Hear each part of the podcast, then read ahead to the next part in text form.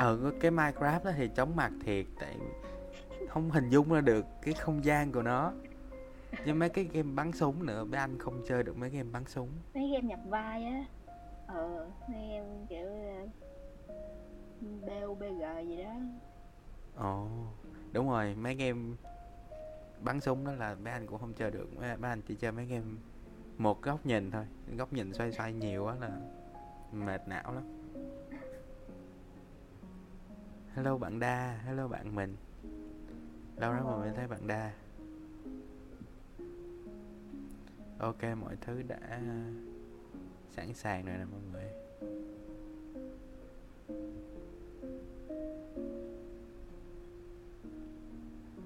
Đâu thấy like đâu. Hả? À đây thấy thấy rồi chưa?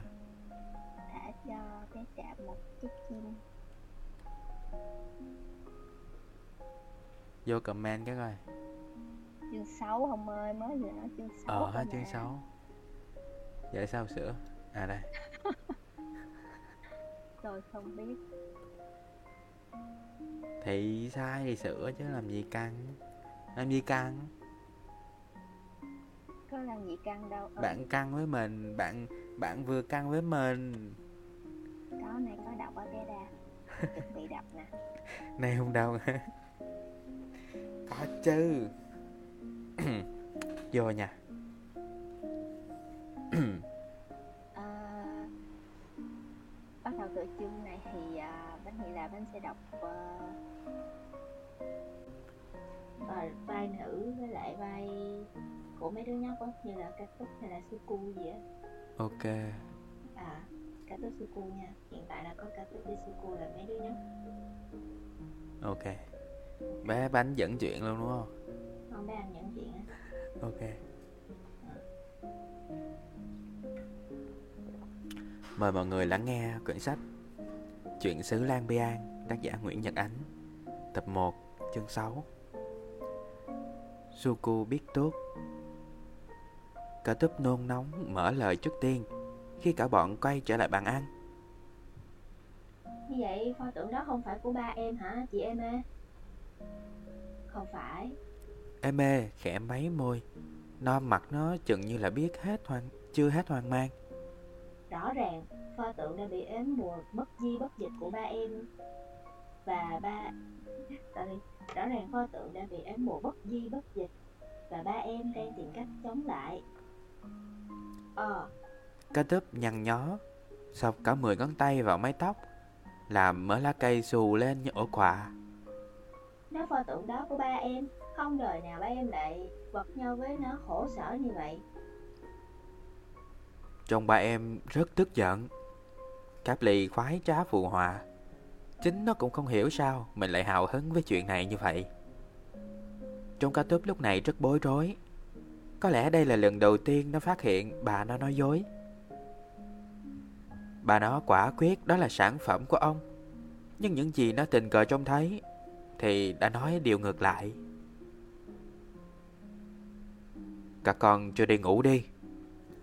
Tiếng ông cả tôn vang lên làm bọn trẻ giật bắn. Cấp ly quay lại, Thấy ông đang đứng dưới chân cầu thang, Vẫn oai vệ với dáng vẻ leo nghêu Và ánh mắt lấp loáng, Nhưng cái bộ tịch không giấu vẻ xốc xếch. Những giọt mồ hôi lấm tấm trên trán Cho thấy cuộc giao đấu giữa, vừa rồi giữa ông và pho tượng Diễn ra chắc là rất ác liệt. Không đợi ông nhắc đến lần thứ hai Bọn trẻ nhanh chóng rời khỏi bàn ăn Và ba chân bốn cẳng chạy về phía cầu thang. Khi đến gần cửa phòng của Caprat và Capret Eme và Catup như không nhìn được Vội vã như không nhịn được Vội vã xô nhau Xông lên phía trước. Pho tượng anh Caprak vẫn còn nguyên kìa chị Eme, Vừa đặt chân ra khỏi cửa. Nguyên và Cáp Ly đã nghe tiếng ca túp kêu lên thẳng thốt. Eme và ca túp lúc này đứng quanh chiếc bàn nhỏ. Chỗ mắt nhìn pho tượng bằng dáng vẻ phải nói là hết sức kỳ quái. Eme sờ tay lên pho tượng Hạ thấp giọng một cách không cần thiết. Như vậy là cậu ca tuân không nhấc pho tượng lên được. Ai thế nhỉ? Ca túp nắm cắm năm ngón tay vào mái tóc. Mày câu lại. Đến ba em mà không giải ến được Thì đúng là kinh khủng. Eme cắn môi. Chẳng lẽ đây là kỳ tích của trùm Bastu?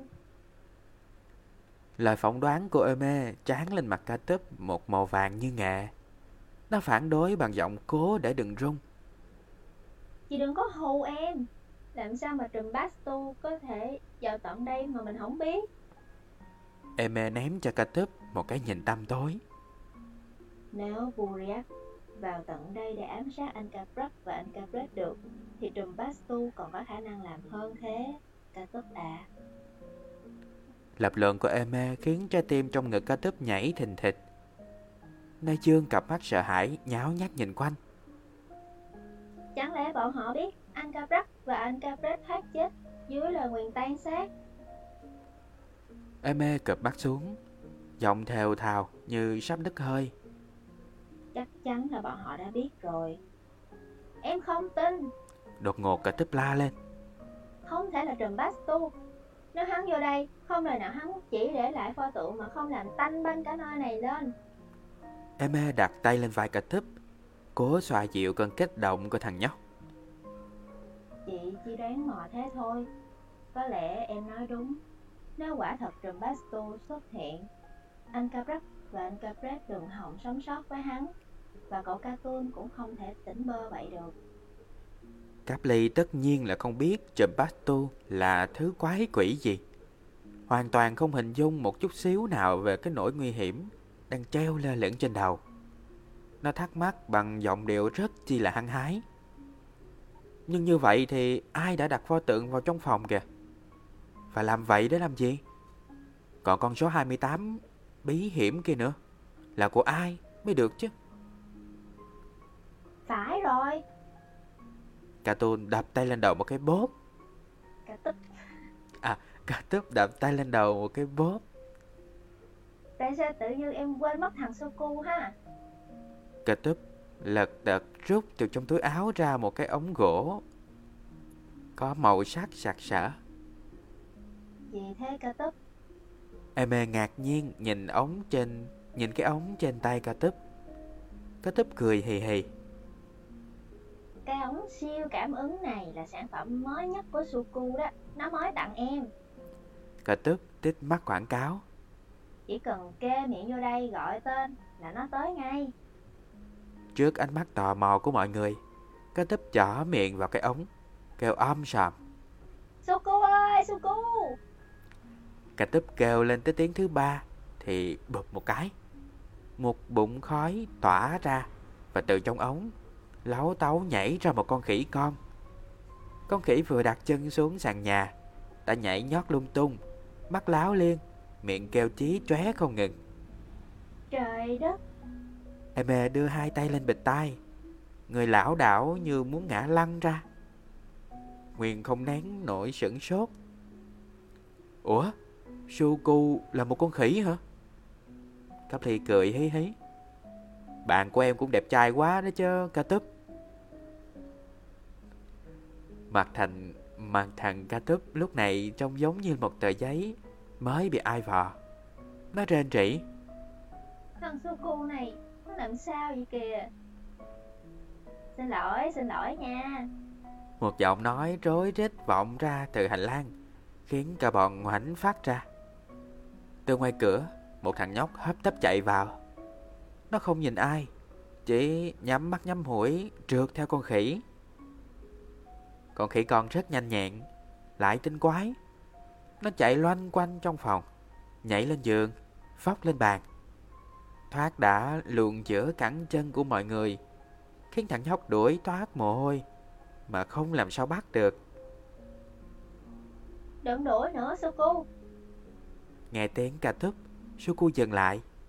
Nó quệt mồ hôi trên trán Càm rạp Thiệt tức chết đi được. Suku cáu kỉnh giơ tay lên Chĩa vào con khỉ đang đánh đu trên mép tấm gương Miệng hát. Bất di bất dịch. Véo một cái Con khỉ đã bắn mình qua bức vách dọc hành lang Đeo toàn ten trên cánh cửa gỗ. Miệng kêu khọt kẹt Như chế chịu câu phù chú của Suku Nguyên và Cáp Ly dương mắt quan sát nhất cử nhất động của thằng nhóc lạ mặt. Xem nó làm cách nào tóm được con khỉ khôn ranh kia. Nhưng cả hai thấy Suku có vẻ chẳng muốn cố sức nữa. Sau khi giơ tay lên, hô một câu thần chú thấy chẳng linh nghiệm. Nó chán nản chẳng buồn nhúc nhích. Nó cũng chẳng thèm hạ tay xuống. Cái giữ nguyên tư thế đó trông rất kỳ cục. Ủa, nãy sao vậy Suku? Cả tấp kinh ngạc hỏi. Chân tiến lại phía bạn. Còn hỏi nữa. Suku lầu bầu. Bộ mày không thấy tao đang bị con thần chú bất di bất dịch đánh trúng hả? Câu nói của Suku khiến Nguyên và Cáp Ly ngơ ngác nhìn nhau. Rõ ràng tụi nó nhìn thấy thằng Suku định ếm con khỉ. Không hiểu vì sao Cuối cùng nó lại lãnh đủ của thần chú của mình. Suku được ca tấp giải ếm. Bộ mặt tươi tỉnh hẳn Nó nhìn quanh Cười toét miệng. Chào chị em ơi, chào anh Caprat, anh Caprat Bây giờ thì Nguyên và Cấp Ly mới nhìn rõ Suku. Nó khoảng 12 tuổi Chạc tuổi ca tấp Mái tóc nó xanh thẳm Mượt như rêu. Suku có một khuôn mặt phải nói là cực kỳ sáng sủa Thông minh. Đặc biệt là đôi mắt nó lấp lánh như hai vị sao Nguyên và Cáp Ly chưa từng thấy một đôi mắt nào sáng ngời như thế. Cá túp nhìn Suku bằng ánh mắt không giấu vẻ nhạo báng. Cái ống siêu cảm hứng của mày cũng hay quá chứ hả Suku Suku tỉnh queo. Nó liếc con khỉ con lúc này đang lò dò lại gần mọi người Nhe răng cười. Cũng tại ông ta đem con cha cha quỷ quái này về. Tao vừa nghe tiếng này gọi Chưa kịp nhấc chân Nó đã chui tọt vô cái ống cảm hứng rồi Cá túp lắc đầu Mai mốt chắc tao không dám xài ba thứ đồ pháp Phật lơm cơm của mày quá à. Em mê chiều mến nhìn Suku Ông em vẫn chưa chịu cho em đến trường Damri hả Suku? Chưa. Suku đánh phì một cái. Ông suốt ngày bắt em ngồi trong thư viện đọc sách. Ông bảo khi nào em thôi cái trò ngứa ngáy tay chân Ông mới cho em đi học Ông sợ em quậy tan nát cái trường Damri Em mê tạc lưỡi? Thật ra ông em sợ em có trình độ cao sẽ chế ra lắm thứ linh tinh không ai kiểm soát nổi. Nhưng em có chế ra thứ gì bậy bạ đâu. Suku kêu lên đầy oan ức. Chị cũng biết rồi đó. Thỉnh thoảng em mới trục trặc chút xíu thôi. Một con khỉ giả danh thằng Suku chui ra khỏi cái ống cũng đâu có gì là tai họa phải không? Cả túp vỗ vai Suku Cười hì hì. Thôi đừng ca cẩm nữa. Tự học như mày cũng có cái hay. Học các thầy cô ở trường còn lâu tụi tao mới biết cách dùng thần chú để tự đánh trúng mình như mày biểu diễn vừa rồi. Suku cố lái câu chuyện ra xa cái đề tài nhột nhạt đó. Ừ, Mày gọi tao có chuyện gì vậy cả tức Nhưng người ngủ mê bị đánh thức. Cả túp thôi ngay cái vẻ cười cợt Nó cầm tay Suku lôi kình sệt lại chiếc bàn. Mày thấy cái gì đây không? Cả túp chỉ tay vào pho tượng. Suku khom người xem xét. Chỏ mũi cơ hồ quét lên pho tượng. Ngó nghiêng một hồi Nó thẳng người đứng dậy. Đây là pho tượng anh Caprat chứ có gì đặc biệt đâu. Pho tượng này được nặng phỏng theo bức tranh treo ngoài phòng khách mà Cả túp đấm hai tay vào nhau Đánh cái bột. Miệng trao ầm. À đúng rồi. Pho tượng này giống y chang bức chân dung tự họa của anh Caprat Hèn gì tao thấy nó quen quen. Cả túp quay sang Nguyên. Anh vẽ bức tranh đó bao lâu rồi ha? Bị hỏi thình lình Nguyên giật nảy người.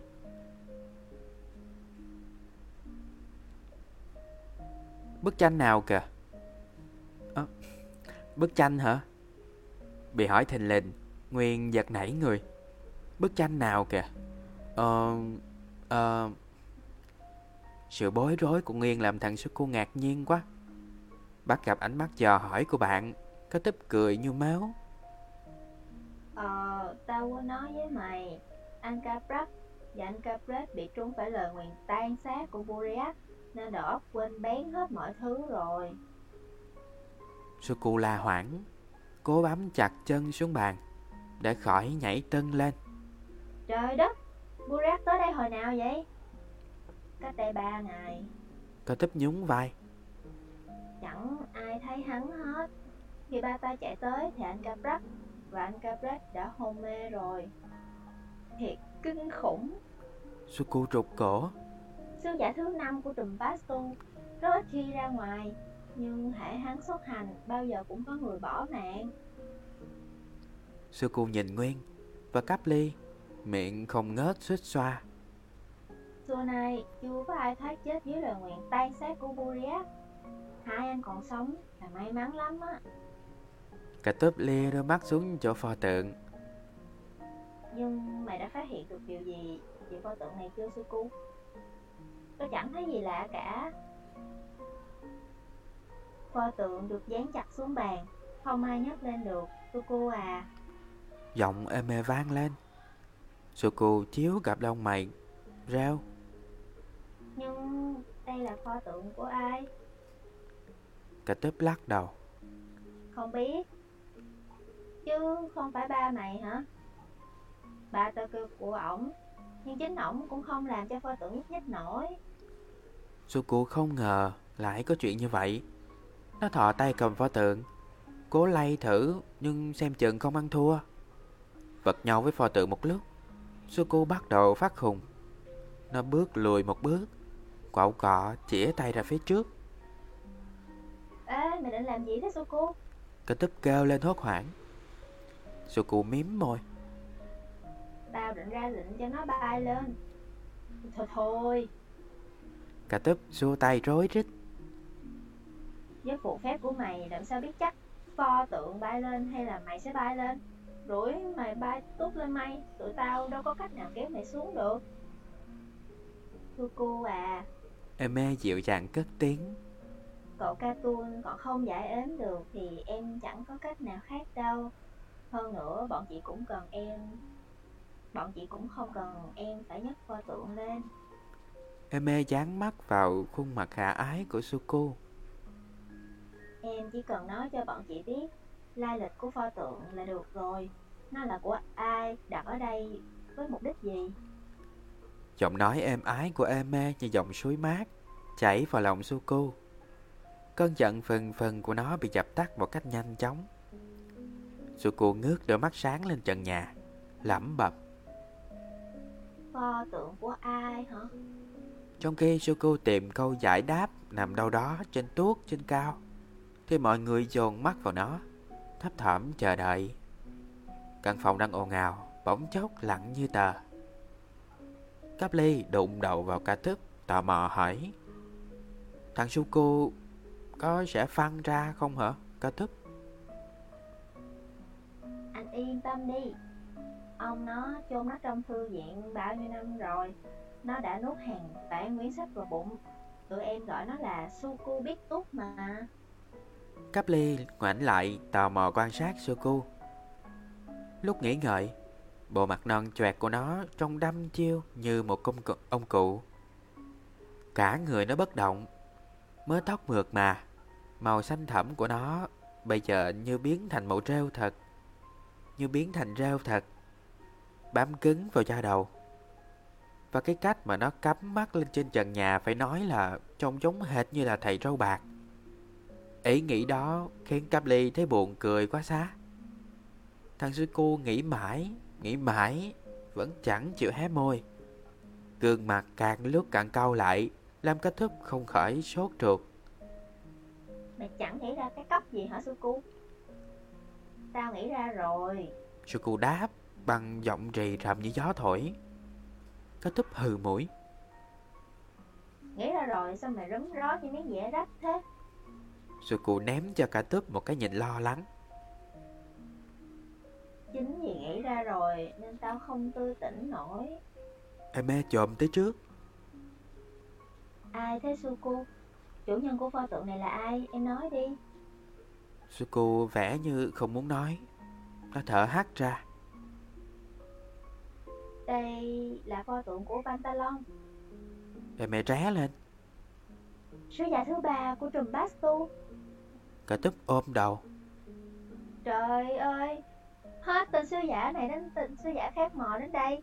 Chúng nhất định giết chết anh Caprak rồi. Tôi biết mình không phải là Caprak Nhưng Nguyên vẫn không tránh khỏi cảm giác Thấy bụng mình quặn lại. Suku lắc đầu. Pantalon không đến đây. Hắn nuôi một con chim cắt tên là Bum Bum Bum Chính Bum con Bum. Bum Bum Tha pho tượng bay đến đây Và bí mật thả lên bàn.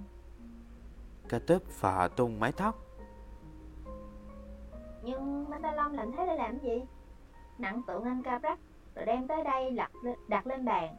Hắn không điên chứ hả? Đó là lề lối hành động xưa nay của Pantalon Pantalon Pantalon có thói quen không bao giờ ra tay bất ngờ có vẻ hắn rất tự tin vào tài nghệ của mình. Trước khi hạ sát ai Hắn nặng tượng người đó rồi sai con bom bom đem tới cho người hắn muốn giết. Năm ngoái, Pháp sư Diablo, đội trưởng đội tuần tiểu lâu đài Zerobot Không hiểu xích mích thế nào với Pantalon đã nhận được một pho tượng như thế.